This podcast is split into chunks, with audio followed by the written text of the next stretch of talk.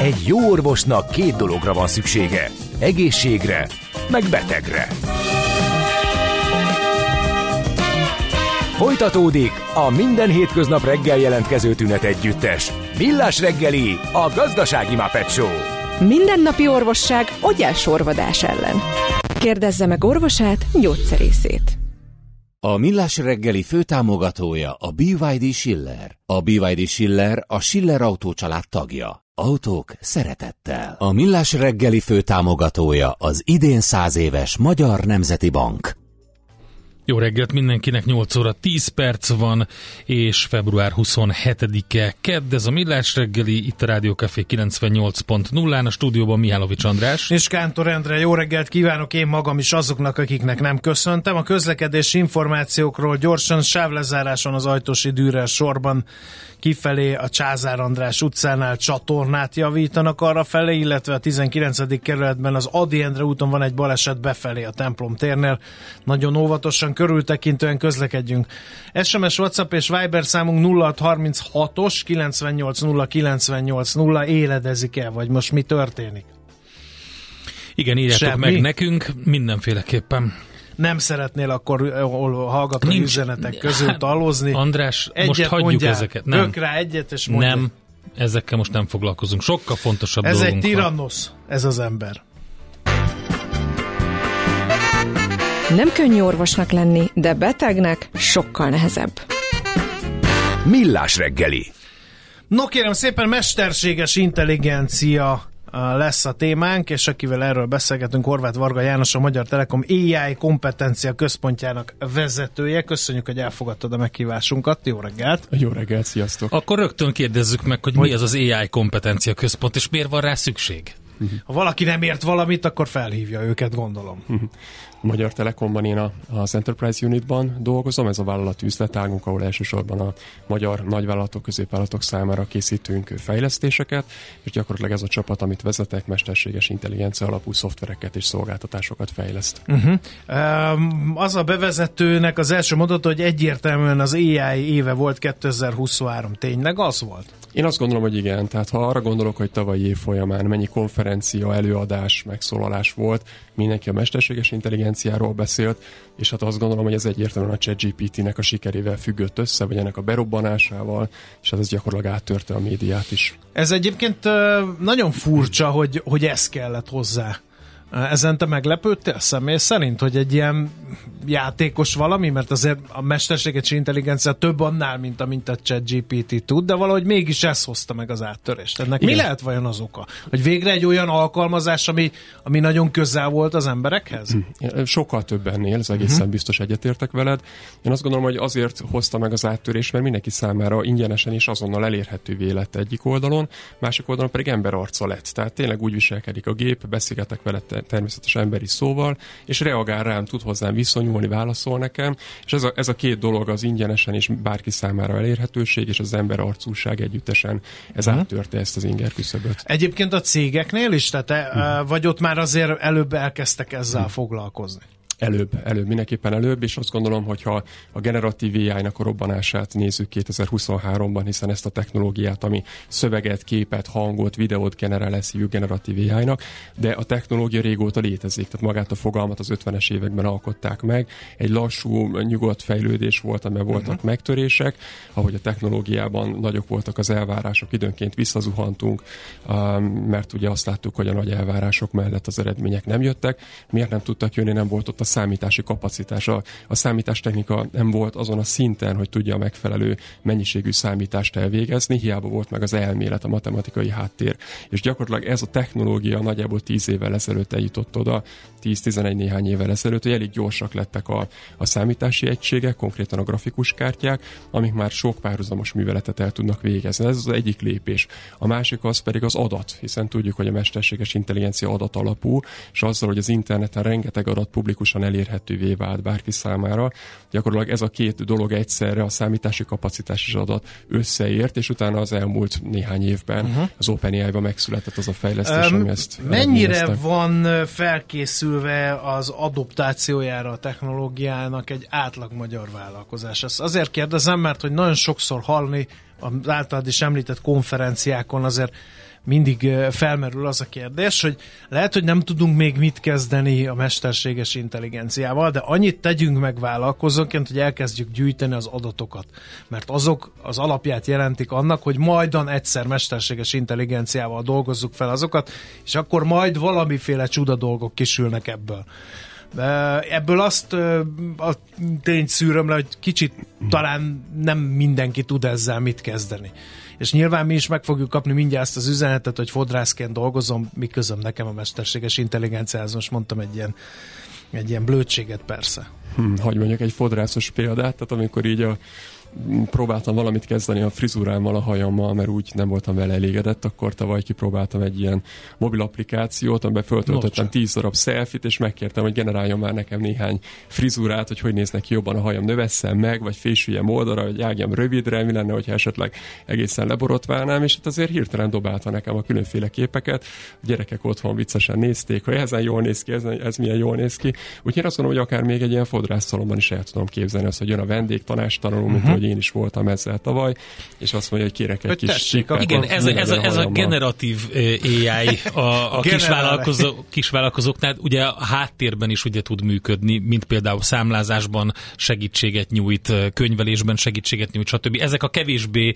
látványos dolgai, és gondolom a cégek ezt vették észre, hogy hogy amire nekik szükségük van, az, az inkább a, a, a motorház tető alatti rész, amit tud az egész technológia hát hajtani. Nem tudom, ez is egy kérdés, mert közben meg ügyfélélményről beszélünk, érted? Hát Tehát, az hogy biztos, hogy ügyfélélményről beszélünk. fel a szakértőknek a kérdés. Motorház De, helyes, tető helyes, alatt, vagy motorház tető fölötti mesterséges intelligenciára lehet inkább szükség egy vállalkozásnak?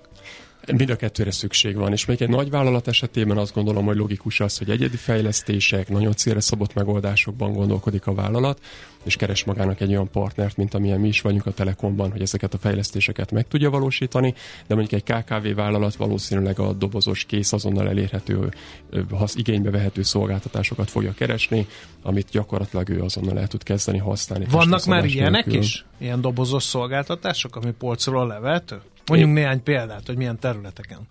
Igen, hát ugye itt is az építőkockákat a legegyszerűbb mondani, hogy az előbb elhangzott a számlázás, tehát például abban az esetben, hogyha a papír alapú számlákat digitalizálni szeretném, már ott is egy gépi tanuló algoritmus olvassa be a kézírást, és adott esetben utána dolgozza fel, kategorizálja a számlákat, hogyha erre szeretnék reflektálni, vagy akár a képgenerálás, videogenerálás, hanggenerálás, egy csomó területen jönnek be ezek a, ezek a megoldások. És aztán, amikor ezek testre szabottá válnak, nézzük meg mondjuk egy, egy képszerkesztő szoftvert, amikor ebbe integrálódik, és ami korábban mondjuk egy grafikusnak kézzel ki kellett jelölni, hogy a háttérből el szeretne tüntetni egy oda nem való tárgyat, most gyakorlatilag beír egy mondatot, és lényegében a Photoshop kiszedi a háttérben a, a zavaró tárgyat, és kihelyettesíti valamivel. Sőt, tehát van egy csomó ilyen publikusan elérhető szolgáltatás, ugyanezt megcsinálja. Nekem a kompetencia központtal kapcsolatban ennek kérdésem, ugye a cégeknél nyilvánvaló a versenyfutás, mert verseny hátrányba kerül az, aki ezt a technológiát valamilyen módon nem alkalmazza. Hiszen, ahogy András is mondta, az egyik oldalon mm, jön a, a, a user experience, e, ez mind vállalati partnerként, mind felhasználóként, e, mezei fogyasztóként jelentkezik. Tehát ahhoz megyek, akinél van valami ilyesmi.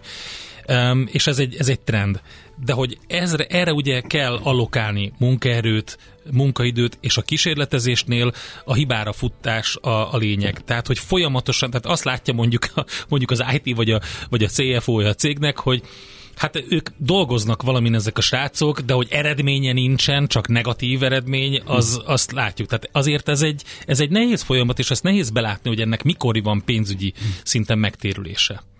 Abszolút a kísérletezés időszakában vagyunk, én is azt látom vállalati ügyfelekkel beszélgetve, mindenki azt keresi, hogy hogy tudnám elkezdeni használni ezt a berobbant új technológiát, és szeretnék vele kísérletezni. Ugyanakkor a kísérletezésnek sokszor mondjuk a jogi környezet is akadályt gördíthet, hiszen azt mondja a vállalat, hogy az én céges adataimat nem szeretném feltölteni egy olyan publikus felhőszolgáltatásba, ahol aztán ezeket az adatokat, ami adott esetben lehet, hogy az én ügyfeleim által generált adatok, vagy az én ügyfeleimmel folytatott beszélgetés, beszélgetések, azoknak a leírata, én ezt nem, tehet, nem tölthetem föl egy publikus felhőszolgáltatásba. Tehát már a kísérletezési szakaszban is én azt gondolom, hogy szükség lehet egy olyan partnerre, aki tudja biztosítani a megfelelő technológiai hátteret. Visszatérnék egy kicsit az adatállományhoz, ezt ö, benyomásod szerint gyűjtik a cégek legalább? Ha már azt mondtuk, hogy ez a alapja valahol a mesterséges intelligencia bevezetésének első lépése. Nagyvállalati környezetben nagyon sok adat van, de az, hogy ez az adat jogilag használható-e gépi tanuló algoritmusokra, az egy másik kérdés. Saját példa, hogy a mi ügyfélszolgálatunkon is nagyon régóta gyűlnek a telefonbeszélgetések, chatüzenetek, hiszen ezről mindig tájékoztatjuk az ügyfelet, ugye, hogy rögzítjük a, a beszélgetését.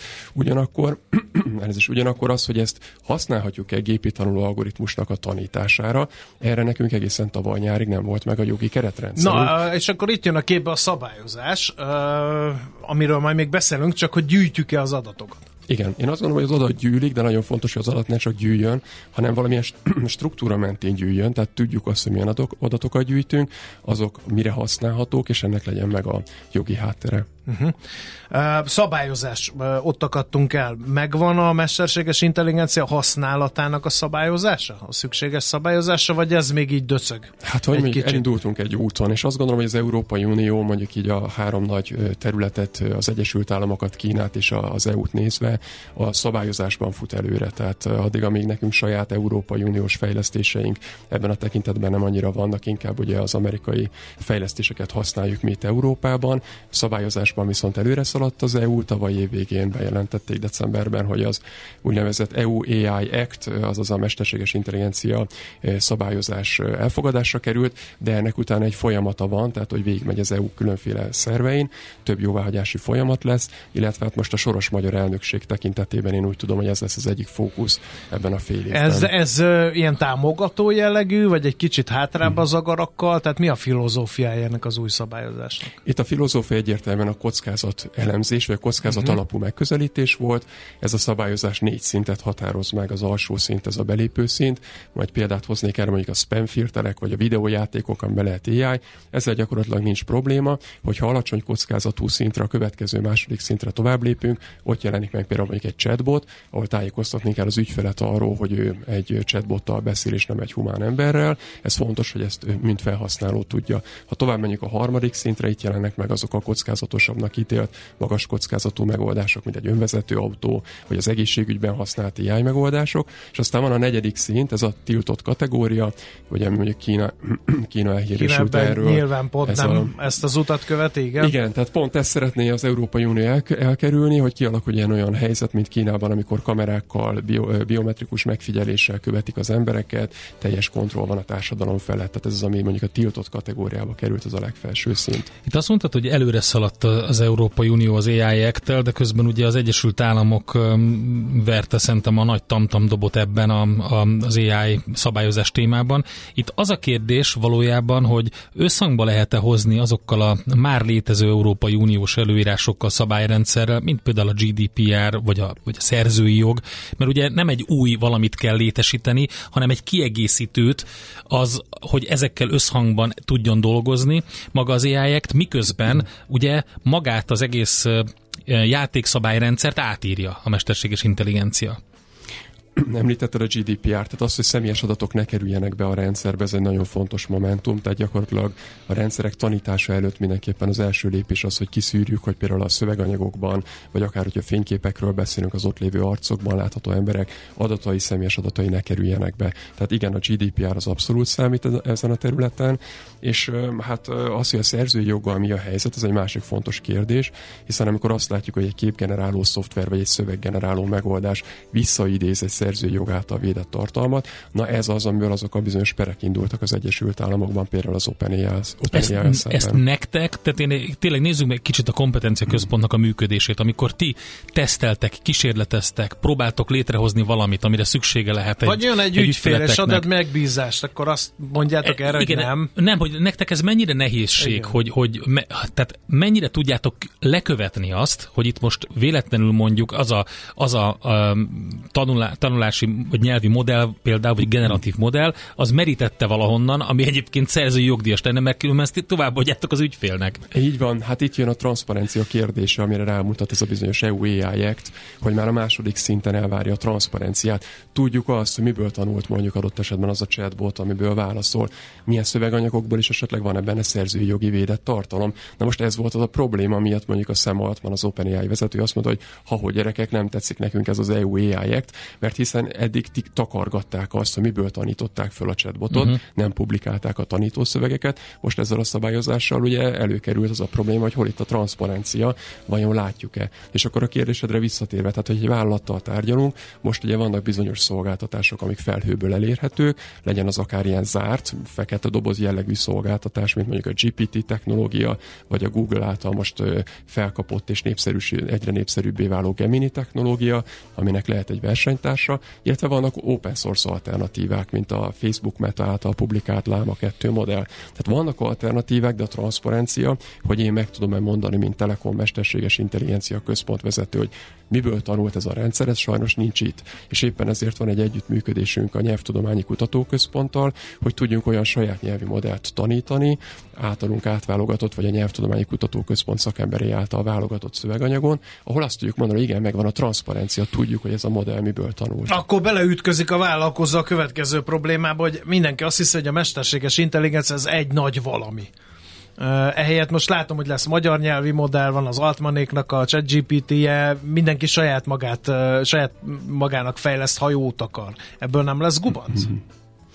Mm-hmm szerintem ez nagyon jót tesz a versenynek. Tehát, amikor... Igen, csak nekem, mint vállalatvezetőnek nem. Mert nem tudom, hogy akkor az én igényeimnek most egy telekomos megoldás, az altmanék megoldása, vagy, vagy egy, egy saját fejlesztés a legideálisabb. Mm, igen, és hát tovább megyek nálunk telekomon belül is, bizonyos use case-ekre lehet, hogy a Google modellje, más use case uh-huh. lehet, hogy az OpenAI-os az úrból elérhető modell lesz a jó, és egy harmadik use case lehet, hogy egy open source, kisebb méretű, gazdaságos modellel is meg tudok ugrani. Tehát, hogy most azt gondolom, hogy tényleg a tanulási fázisban van a piac, jönnek ki az alternatívák, és mindenki ismerkedik ezekkel, melyik mire optimális, melyiknek hol van a költségszintje, mi az, amiben én beleugorhatok. Um, a végére egy ilyen jó tanácsot uh, kompetencia központ vezetőként, hogy ennek hogy kell neki látni? Tehát, hogy engem mindig ez érdekelt, hogy egy vállalkozás vezető felfogja azt, hogy ez a technológia az, ami valószínűleg fel fogja forgatni az ő üzletágát ez a döntés megszületett, de hát ugye ő nem technológiai zseni, pláne nem napra készül, a cipőfelsőrész készítés hazai apostola, és ha valamit akar ezzel kezdeni, az a, mit csinál? Olvasson cikkeket? Vagy menjen el tanfolyamra? Vagy konferenciára? Vagy kopogtasson be hozzátok, és akkor ti tartotok neki egy gyors talpalót? Vagy, vagy ez hogy működik a gyakorlat? Hát gyakorlatilag felsorolt, hogy mondjam, lehetőségek mindegyike valid, és azt gondolom, hogy nagyon izgalmas konferenciák voltak tavaly. Szerintem az idei évben is nagyon sok konferencia lesz ezzel kapcsolatban, hogy ezt tudom javasolni. Van néhány nagyon jó magyar kifejezetten cégvezetőknek szóló AI képzés már az itthoni piacon. Most neve nevek említése nélkül erre érdemes rákeresni. Itt is szerintem most már van kínálat, érdemes szétnézni, és hogyha már úgy kezd körvonalazódni, hogy miről lenne szó, mi az ő igény, akkor velünk is érdemes uh-huh. beszélgetni. Egyébként van olyan cég, aki meg tudja mondani, hogy mi az igénye? Mert lám, én most direkt hoztam azt a fodrász példát a beszélgetés elején, mondvá, hogy úgyis kifogok rajtad, mert tényleg mit lehet kezdeni, és rám, te találtál olyan alkalmazási metódust, ahol egy fodrász is tudja alkalmazni a mesterséges intelligenciát. Szóval van olyan, aki mert ez is egy ilyen mély tudás kell. Ráadásul azt az adott üzleti, üzletágat, azt a céget ismerni kell.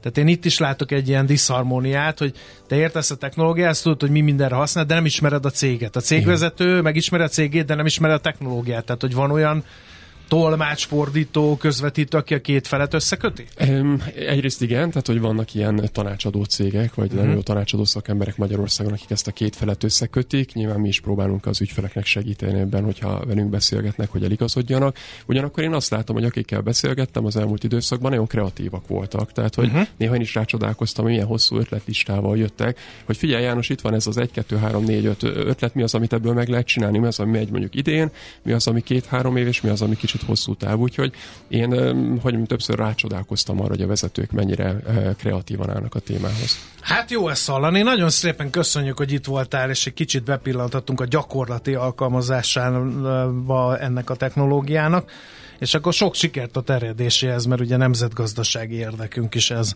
Köszönöm Bármilyen szépen. hihetetlen is. Köszönjük még egyszer. Köszönjük szépen, hogy itt Köszönöm. voltál.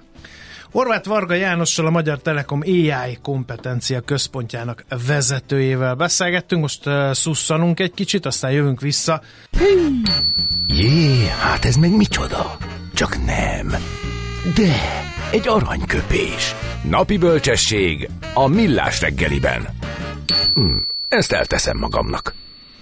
John Steinbeck születésnapja van, 1902-ben született ő ezen a napon, és hát rengeteg-rengeteg jó mondás fűződik a nevéhez. Mert ugye egy Nobel-díjas íróról van szó, amerikai író természetesen, és aki nem olvasott volna Steinbecket, az tegye meg mindenféleképpen. Rengeteg olyan könyve van, amiből érdemes meríteni. Magyarul is megjelent nagyon sok. A 20-as években kezdett, a 20-as évek végén kezdett írni. Ugye egy Marék Arany például, azt hiszem az Cup of Gold volt az első, a magyarul is megjelent. Regénye, de hát az Egerek és Emberek, ugye a filmadaptációban is többször láttuk ezt, vagy pedig az magyarul érik a gyümölcs The Grapes of Wrath című regénye, ami kiemelendő, öm, de lehetne még bármelyiket emlék. Sőt, az egyik talán legismertebb az East of Eden, ami 52-es, ugye az Édentől keletre, aminek a film feldolgozása is egy eszméletlen jó sikerült, ugye, de rengeteg olyan van, mint még egyszer mondom, az egerek és emberek is, amit mindenképpen érdemes elolvasni. Na, szóval, hogy mit mondott John Steinbeck, mit mondott sok mindent, de hogy az egyik, ami nagyon megragadt most, az az volt, hogy a nehéz sztrájk az a jó sztrájk.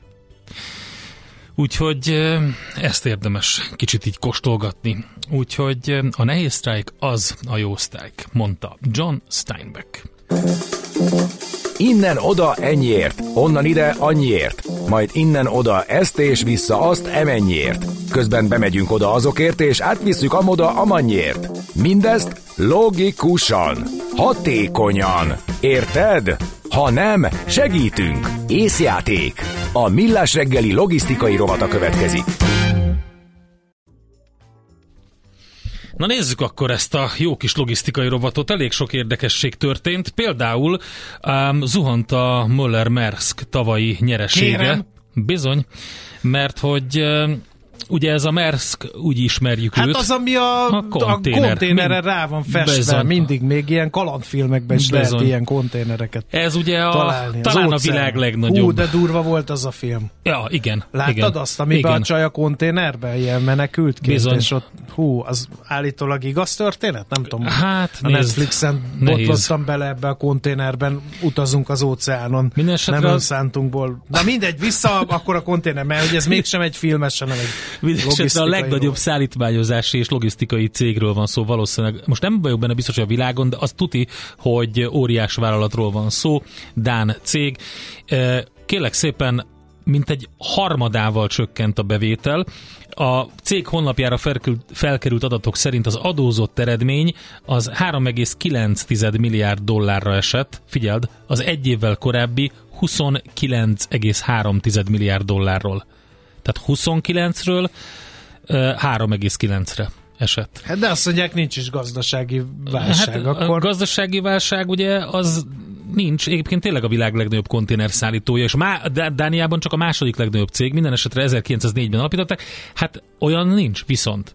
Ugye a Vörös-tengeren közlekedő hajók elleni folyamatos támadások miatt kialakult bizonytalanság miatt felfüggesztették a részvény visszavásárlási programot is, és most már ugye láttuk azt, beszélgettünk a múlt héten is erről, hogy bizonyos cégeket konkrétan hogyan érint az, hogy nem lehet átjönni a Suezi csatorna felé, és körbe kell hajózni. Ez milyen szinten jelent oda kiesést? kell küldeni a Tom Hanks-et.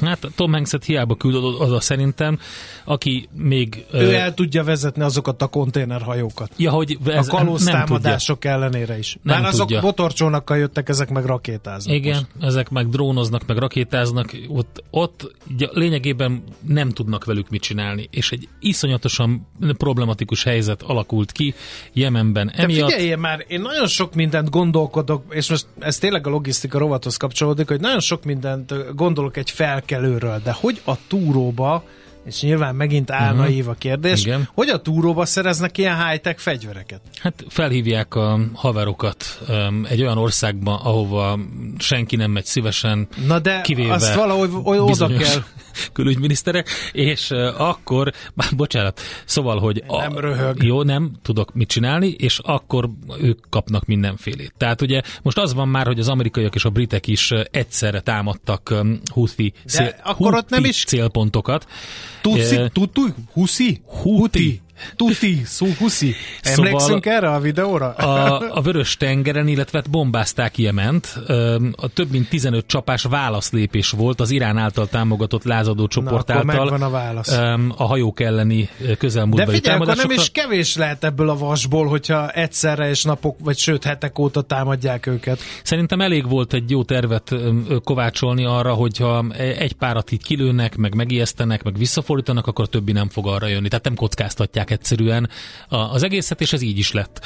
Minden esetre magát Jement azt nem lehet csak úgy fogni és leszőnyek bombázni. Um, a, a brit és amerikai szövetségi légierők 8 helyszínen összesen 18 célpontra mértek precíziós csapásokat, most meglátjuk ennek mi lesz az eredménye, viszont közben Jemenben egy elképesztő humanitárius katasztrófa zajlik, rengeteg, rengeteg éhező emberrel, rengeteg hajléktalan emberrel, rengeteg betegséggel, a világ egyik legnagyobb humanitárius katasztrófája, ezzel együtt történik az, hogy ez a lázadó csoport, ezek ilyen kis törzsi frakciók, ezek támadják ezeket a hajókat. Beszéltem logisztikai szakemberrel, fehér asztal mellett egyéb iránt, pont a tengerhajózásért felelős, és azt mondta, hogy, hogy megkérdeztem, hogy az most akkor megoldódik, mert mit tudom, keresztbe áll a tartályhajó, akkor megharagszik Irán, lezárják a Hormuzi szorost, akkor nem tudom, jönnek a Tuszi, Huti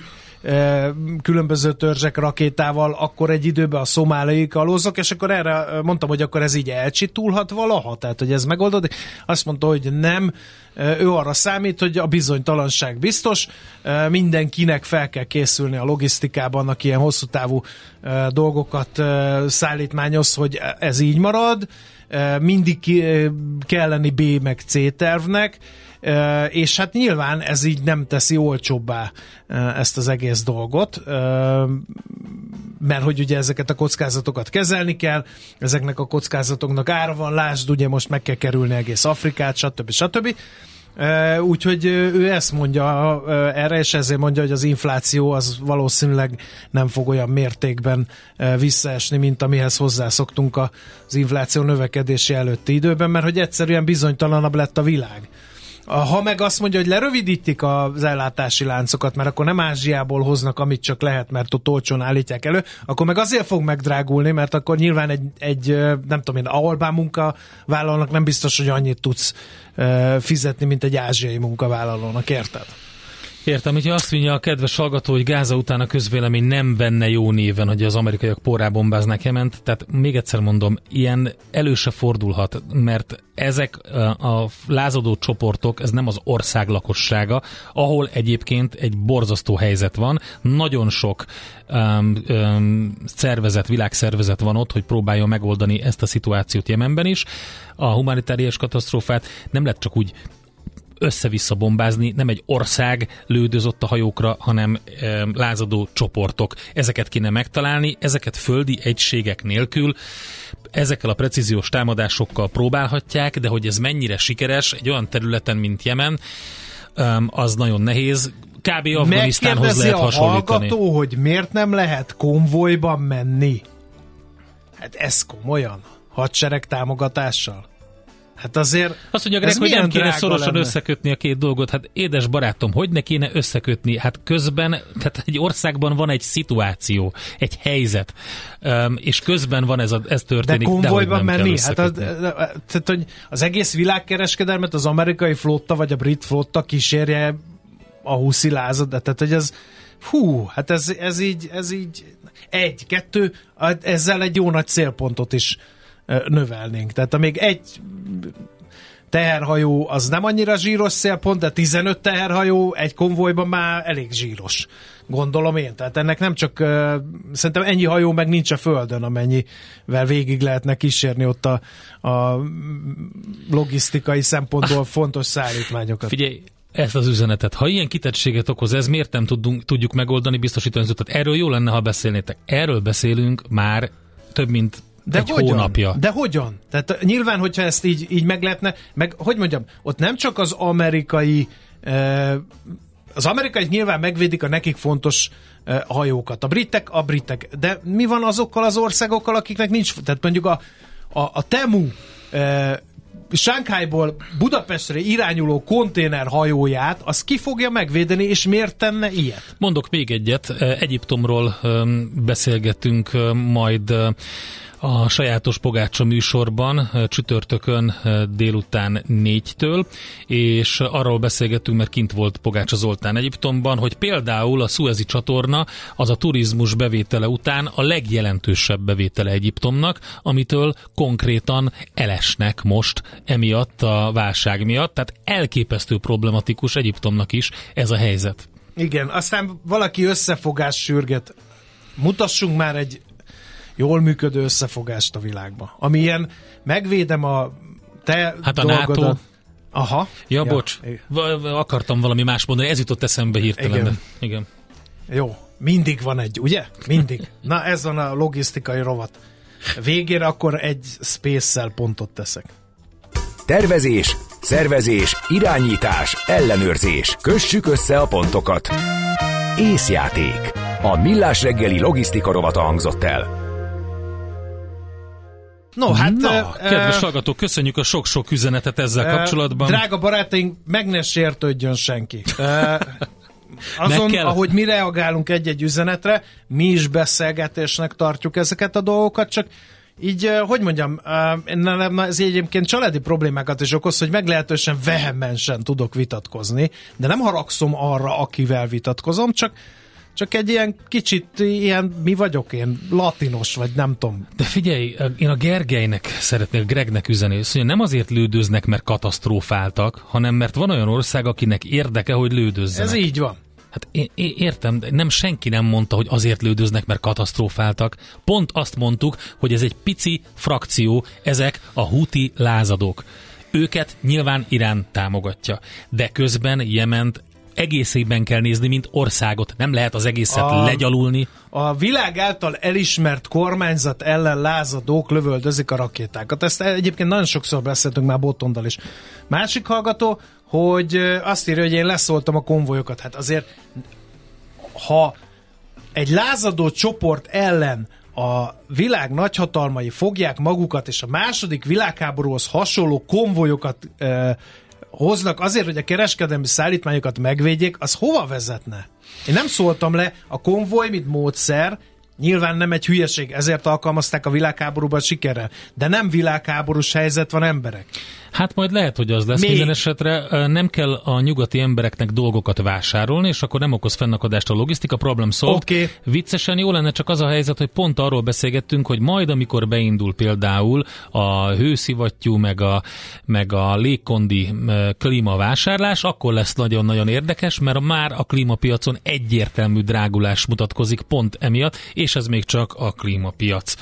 Rengeteg más minden Szerinted is. a smici hol van?